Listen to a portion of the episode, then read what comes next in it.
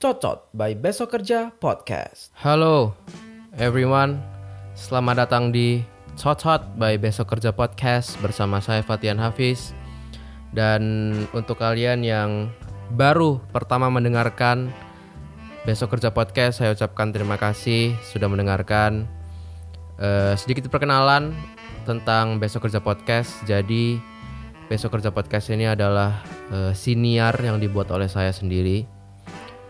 Seorang buruh pabrik ya. Kenapa namanya Besok Kerja? Karena setelah saya tahu bahwa podcast ini adalah passion yang tidak menghasilkan uang, jadi saya harus tahu diri setiap kali bikin podcast dan harus selalu ingat bahwa besok masih harus kerja gitu. Jadi setiap saya bikin podcast saya selalu mengucapkan besok kerja, besok kerja, besok kerja. Nah, di Besok Kerja Podcast itu ada tiga segmen. Yang pertama itu ada cocot, ini yang sedang kalian dengarkan sekarang. Jadi cocot itu adalah segmen yang isinya eh, opini-opini atau tanggapan terhadap sesuatu yang lagi rame, entah itu di internet maupun di media secara umum. Eh, sebagai buruh pabrik, eh, tentu saja eh, aku punya opini tersendiri yang mungkin eh, bisa jadi sama, bisa jadi berbeda dengan publik pada umumnya, tapi aku mencoba eh, memberi insight bahwa buruh pabrik itu kerjaannya nggak cuma demo-demo dan menuntut kenaikan upah gitu, tapi kita juga punya opini yang bisa kalian dengarkan gitu. Itu yang pertama. Terus yang kedua adalah eh, bahas film. Jadi bahas film ini adalah segmen yang isinya uh, ya semua tentang film dan eh, uh, TV show gitu. Bisa jadi review bisa jadi rekomendasi bisa jadi mm, mm, mm, mm, mm, mm, mm, mm, mm. Eh, penjelasan atau breakdown terhadap suatu film atau trailer atau apa pun itu. Yang mana sebetulnya bahas film itu adalah uh, anak dari channel YouTube yang pernah dulu saya buat. Tapi karena tidak bisa berlanjut eh, ya karena kendala kompleksitas ya. Musuhnya konsistensi itu kan kompleksitas ya. Nah aku berusaha menyederhanakan konsepnya jadi bentuk siniar sehingga eh, bisa lebih kontinu gitu dalam pembuatannya. Terus yang ketiga adalah poop talks. Jadi poop talks itu adalah eh, suatu obrolan yang tidak sedang rame tapi aku lagi pengen ngomongin aja gitu. Jadi misalnya aku lagi biasanya tuh aku lagi pup tuh lagi pup pagi-pagi terus tiba-tiba kayak kepikiran sesuatu eh kayaknya ngomongan ini asik ya gitu. Nah aku kan ngomongin itu di segmen pup talks. Sebetulnya aku juga lagi on the way eh, mikirin ya mau ada segmen yang keempat yaitu eh, besok kerja podcast dengan tamu. Tapi karena aku nggak punya temen dan dan nggak punya kenalan orang-orang hebat dan orang-orang yang eh apa ya yang seru buat diajak ngobrol cuman ya makanya aku lagi mikir gitu ini kira-kira siapakah orang-orang yang bisa kita ajak untuk ada di besok kerja podcast dengan tamu. Tunggu aja lah kapan tanggal mainnya mudah-mudahan sih eh, secepatnya aku bisa dapat guest list yang bisa join nanti di besok kerja podcast. Ya itu dia introduksi singkat. Semoga eh, anda bisa terus mendengarkan podcast ini dan selalu dukung podcast ini. Anjing. Oke, eh kali ini di cocot episode kali ini aku mau membahas tentang sebuah berita yang berita yang bikin semua orang senang ya, yaitu yaitu eh, tentang si Crazy Rich Medan yang akhirnya eh, sudah ditetapkan jadi tersangka dan terancam dimiskinkan yaitu Indra Kents. Di episode yang lalu tuh aku pernah ngebahas tentang eh, binary option yaitu eh, platform trading yang sempat menjerat diri saya sehingga membuat saya kehilangan banyak uang. Yang ternyata salah satu afiliatornya adalah si Crazy Rich ini gitu. Eh, aku di situ menjelaskan bahwa eh, bagaimana konsep itu tuh tidak bisa digolongkan menjadi eh, platform investasi ataupun trading. Kenapa? Karena cara mainnya itu persis kayak judi koin gitu. Jadi flip a coin kita suruh nebak angka atau gambar. Kalau misalnya kita nebak angka taruhan sejuta dan menang, kita dapat duit 80% atau 90% dari modal kita dan kalaupun kita kalah, kita kehilangan seluruh modalnya. Nah, jadi either pemainnya menang atau pemainnya kalah, bandarnya tuh selalu dapat duit. Nah, termasuk nanti akhirnya uang-uang ini mengalir ke si afiliator gitu. Ya makanya nggak heran ya kenapa akhirnya orang-orang ini pada eh, kaya-kaya gitu. Yang salah itu adalah mereka tuh ngeklaim bahwa kekayaan mereka itu murni dari hasil mereka trading. Padahal itu mereka mendapatkan sangat banyak uang dari itu tadi tuh. Eh, dalam tanda kutip sumbangan-sumbangan dari pemain-pemain yang entah itu menang maupun kalah. Nah, tapi khusus untuk si Indra Kens ini dia tuh agak beda dengan afiliator yang lain. Kenapa? Karena dia kan dulu sempat mengeluarkan statement yang menurut banyak orang sangat wadididau. Sebelum kita bahas ke sana, mari kita baca dulu beritanya. Ini berita satu hari yang lalu ya. Masih dari platform berita yang paling aktual dan terpercaya di muka bumi ini, Lambetura. E, beritanya itu, nih, pernah sombong dengan kekayaan, Indra Kents terancam jatuh miskin dari lambiturah.co.id. Indra Kesuma alias Indra Kens resmi jadi tersangka atas dugaan investasi bodong aplikasi Binomo oleh Bareskrim Polri. Kini aset milik Indra Kens sedang dilacak dan beberapa telah ada yang disita. Beberapa aset yang disita oleh polisi mulai dari akun YouTube hingga ponsel iPhone 13. Lebih lanjut polisi akan melacak aliran dana terkait dengan trading option karena hal tersebut berkaitan dengan para korban. Oke.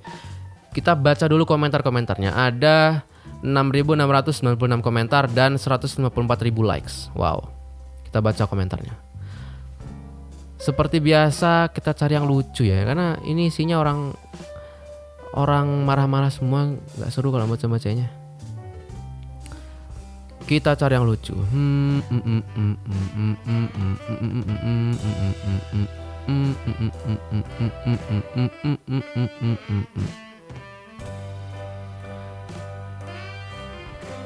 dari Hafiz.ozora.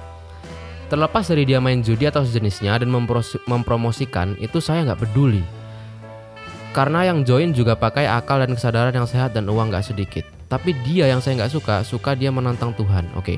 dan itu jelas blunder dan langsung dimiskinkan. Intinya jangan jadi orang sombong ya kawan-kawan. Hmm. Fair enough, fair enough. Terus ada orang komen juga dari Yusuf. Pacar yang baik adalah pacar yang tidak hanya menyayangimu saja, tapi juga menyayangi keluargamu seperti ia menyayangi keluarganya sendiri. Hah? Hei, Anda salah salah posting Anda. Kok apa hubungannya sama berita ini? Atau jangan-jangan ada berita yang nggak tahu ya? Jadi Indra Kens itu ngapain dengan pacar dan keluarganya?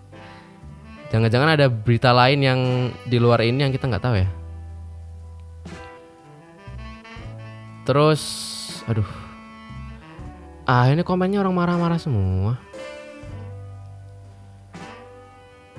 Ada yang komen Agus Arlanda, dia siapa ya ampun.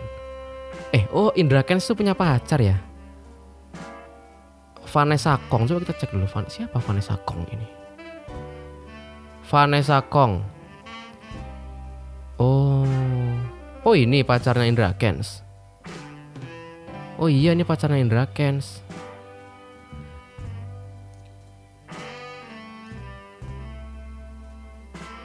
Jadi nikah nggak nih? Ed Vanessa Kong ya ampun.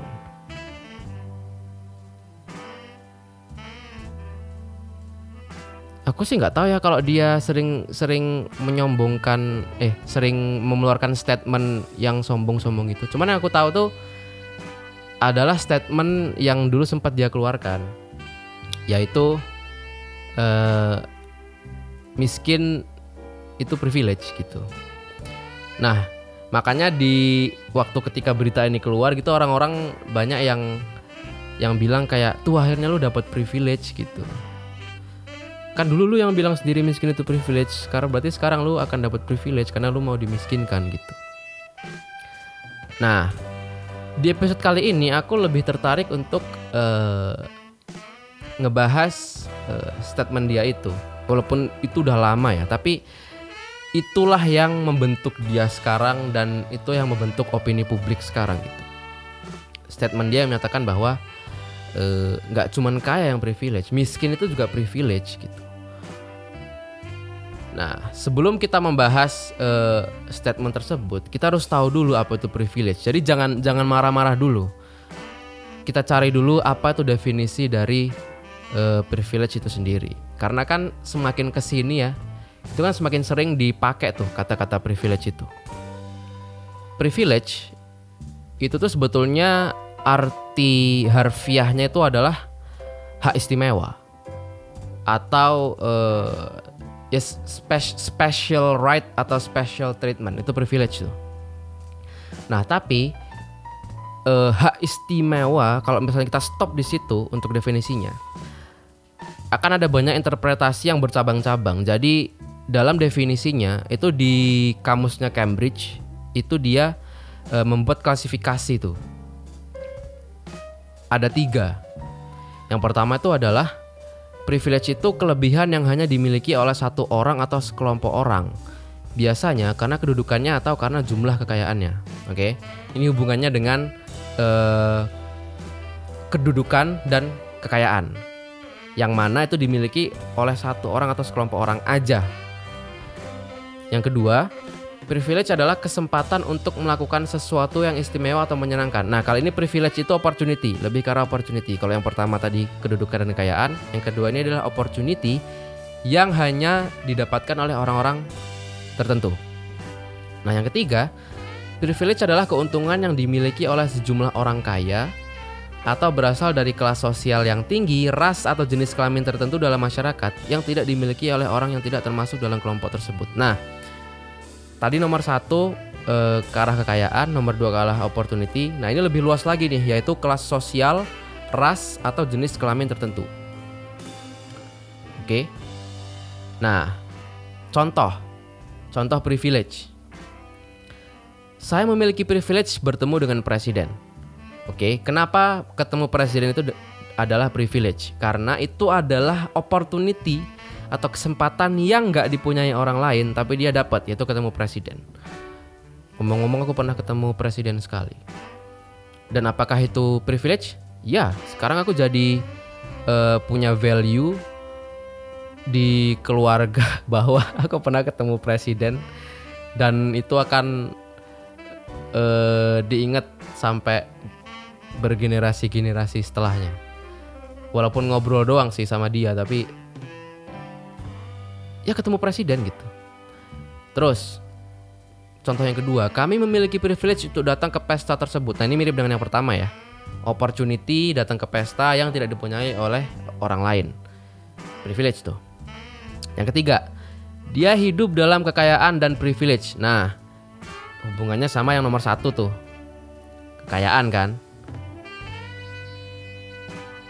Yaitu uh, kelebihan yang uh, dimiliki oleh satu orang atau sekelompok orang karena kedudukan atau jumlah kekayaannya. Terus contoh lagi. Saya memiliki privilege untuk bisa berkuliah di salah satu kampus bisnis terbaik di dunia. Ini masuk lagi ke opportunity. Dia memiliki privilege untuk mengejar kesuksesan dan karir dia memiliki privilege untuk mengejar kesuksesan dan karir. Nah ini mungkin bisa jadi adalah yang nomor tiga tadi ya kombinasi dari kedudukan sosial, ras atau jenis kelamin. Nah itu dia contoh-contoh privilege. Nah kenapa aku membahas uh, definisi dari privilege? Karena saat dulu Indra Kens mengeluarkan statement bahwa miskin adalah privilege, banyak orang-orang yang uh, menghujat statement tersebut seakan-akan dia nggak punya privilege dalam hidupnya. Dia merasa dia paling miskin di dunia, dia merasa paling susah hidupnya di dunia ini, dia paling mer uh, merasa paling nggak punya privilege di dunia ini. Padahal, if we look closer, if we look deeper, masing-masing orang di Indonesia ini mungkin punya privilege. Alright? Aku kasih contoh. Tadi kan eh, apa definisi privilege kan ada tiga ya berhubungan sama eh, kekayaan, terus eh, opportunity sama eh, kedudukan sosial, ras, jenis kelamin. Katakanlah ada orang miskin, oke. Orang miskin yang hidup di Indonesia. Hidupnya susah, pasti. Makan susah, maybe. Bayar kontrakan nggak bisa, mungkin. Nah, apa privilege yang mungkin dia punya? Privilege yang mungkin dia punya adalah setidaknya dia itu hidup di negara yang mungkin tidak sepenuhnya mensejahterakan dia, tapi masih memberi dia kehidupan. Kalau misalnya individu yang sama, oke, individu yang sama eh, dengan kemiskinan yang sama, sifat yang sama, fisik yang sama, semuanya sama, orang yang sama nih. Tapi dia hidup di Somalia, mungkin dia udah mati ditembak orang. Jadi hidup di Indonesia yang dia bisa minum air di masjid gratis atau bi- dia bisa tidur di emperan toko beralaskan kardus tapi nggak dibunuh orang apakah itu privilege? Ya. Contoh yang lain lagi. Eh ada orang ya ada orang eh, apa namanya eh, misalnya misalnya dia eh, mahasiswa gitu ya. Mahasiswa hidup susah eh, uang bulanan seret IPK hancur gitu ya. Dan dia nggak kaya. Apa privilege yang mungkin dia punya? Karena dia kebetulan orang Islam, oke. Setidaknya pas bulan puasa dia bisa datang ke masjid dan dapat takjil gitu. Gimana kalau dia orang Cina? Gimana kalau dia hidup di negara tertentu dengan ras tertentu yang mana orang-orang sekitar eh, cenderung eh, tidak mengapresiasi keberadaan dia sebagai seorang individu. Mungkin nggak hidup dia sekarang gitu. Apakah itu privilege? Ya, itu privilege. Kenapa? Karena dia berada di situasi tertentu, kedudukan sosial tertentu, ras tertentu, jenis kelamin tertentu, yang orang lain mungkin nggak punya itu. Apakah itu privilege? Ya, itu privilege. Nah, jadi setelah eh, kita sambungkan dengan definisi privilege, ternyata privilege itu luas banget, luas banget. Jadi nggak semata-mata kayak misalnya orang lihat eh, siapa itu, misalnya kayak Putri Tanjung gitu ya.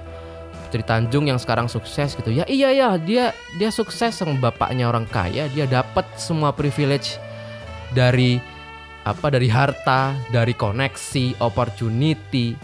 Dia punya semuanya, makanya lempeng banget tuh jalannya jadi sukses. Apakah itu privilege? Iya. Tapi privilege yang dia punya itu way way bigger, way way greater dengan privilege yang didapatkan orang lain. Termasuk juga waktu kemarin waktu si eh, Ardito Pramono ketangkep narkoba. kan berbarengan tuh Ardito Pramono ketangkep narkoba, Viko ketangkep narkoba. Untungnya Ardito Pramono itu ganteng. Yang mana ganteng itu adalah opportunity yang dimiliki oleh sekelompok orang tapi nggak dimiliki oleh banyak orang lainnya.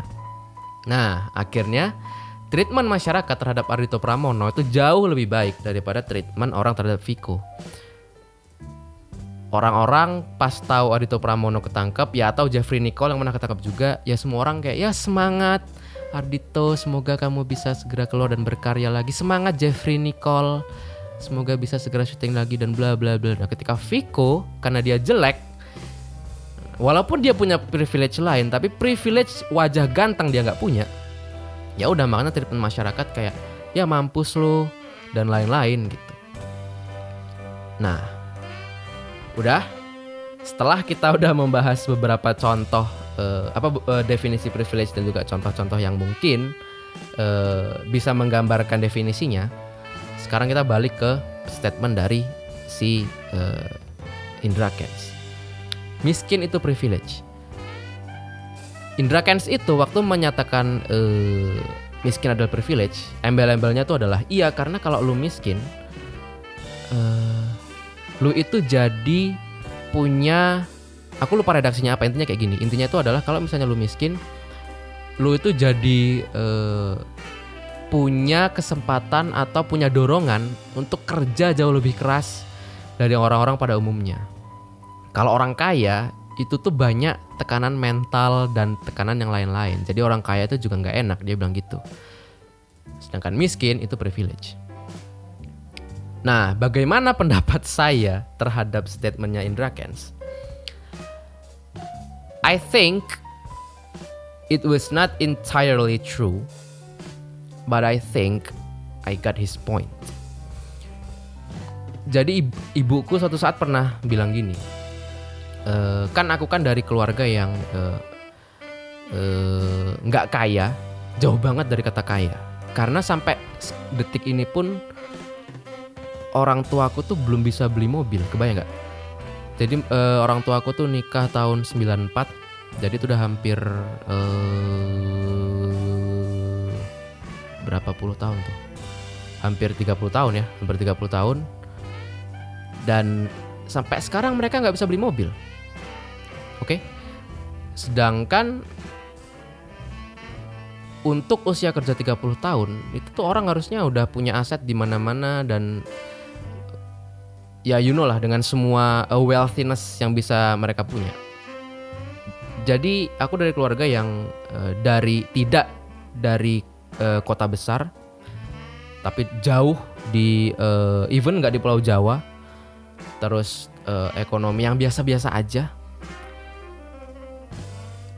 Eh cuman masih bisa masih bisa sekolah dan masih bisa makan lah. Itu aja gitu. Nah terus suatu saat ibuku tuh pernah bilang gini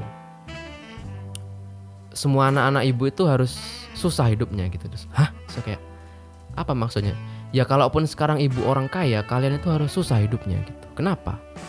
Kenapa kayak gitu? Karena nih listen listen carefully karena ibuku tuh bilang gini semua orang miskin itu bisa hidup kaya. Tapi nggak semua orang kaya bisa hidup miskin. Terus saya kayak, wow, this woman got a good point. Hidup miskin itu tuh living skill yang orang kaya nggak punya. Beda cerita ya, kalau orang kaya itu orang kaya generasi pertama gitu ya. Dia dia tuh orang yang meniti bisnis atau meniti karir dari nol sampai kaya. Nah, beda cerita kalau anaknya gitu ya, anaknya atau cucunya yaitu orang yang dari lahir udah kaya. Nah, orang yang hidupnya miskin, dia punya survival rate yang jauh lebih tinggi daripada orang kaya. Jadi kalau misalnya ada orang miskin dan ada orang, kaya diletakkan di situasi sulit, oke, di situasi sulit di mana eh, katakanlah ya mereka orang miskin sama orang kaya ya dilepas di hutan tanpa uang, tanpa eh, alat komunikasi, tanpa alat-alat yang memadai, orang kaya akan mati duluan. Kenapa? Karena mereka nggak punya living skill itu. Mereka nggak tahu gimana rasanya kepepet, nggak punya duit itu gimana mereka nggak tahu. Gimana rasanya tidur beralaskan papan dan kardus. Mereka nggak tahu eh, gimana rasanya. Anjir, ini hidup gua nih.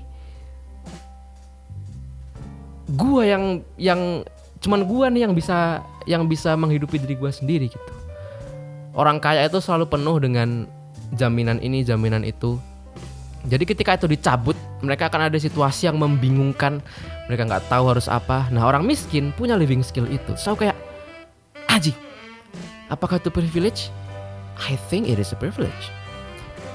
Bahkan ya, sejujurnya, aku nggak bisa membayangkan apa yang terjadi denganku sekarang kalau misalnya aku tidak dididik seperti itu. Misalnya aku lahir di keluarga orang kaya ya.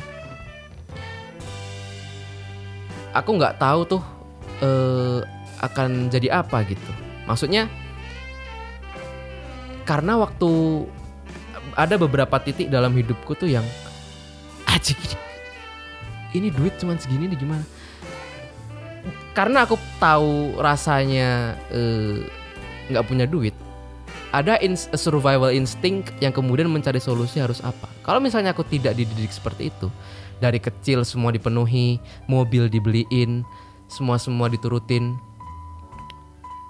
ya mungkin ya aku sekarang masih ada di rumah yang mungkin jauh lebih gede, jauh lebih nyaman, tapi itu dibeliin sama orang tua dan somehow kalau misalnya something happen dengan orang tua dan nggak bisa ngasih aku lagi, I don't know what to do. Jadi dengan statementnya Indra Kents dulu, aku tuh nggak yang langsung dipenuhi dengan rage atau apa gitu, karena a part of me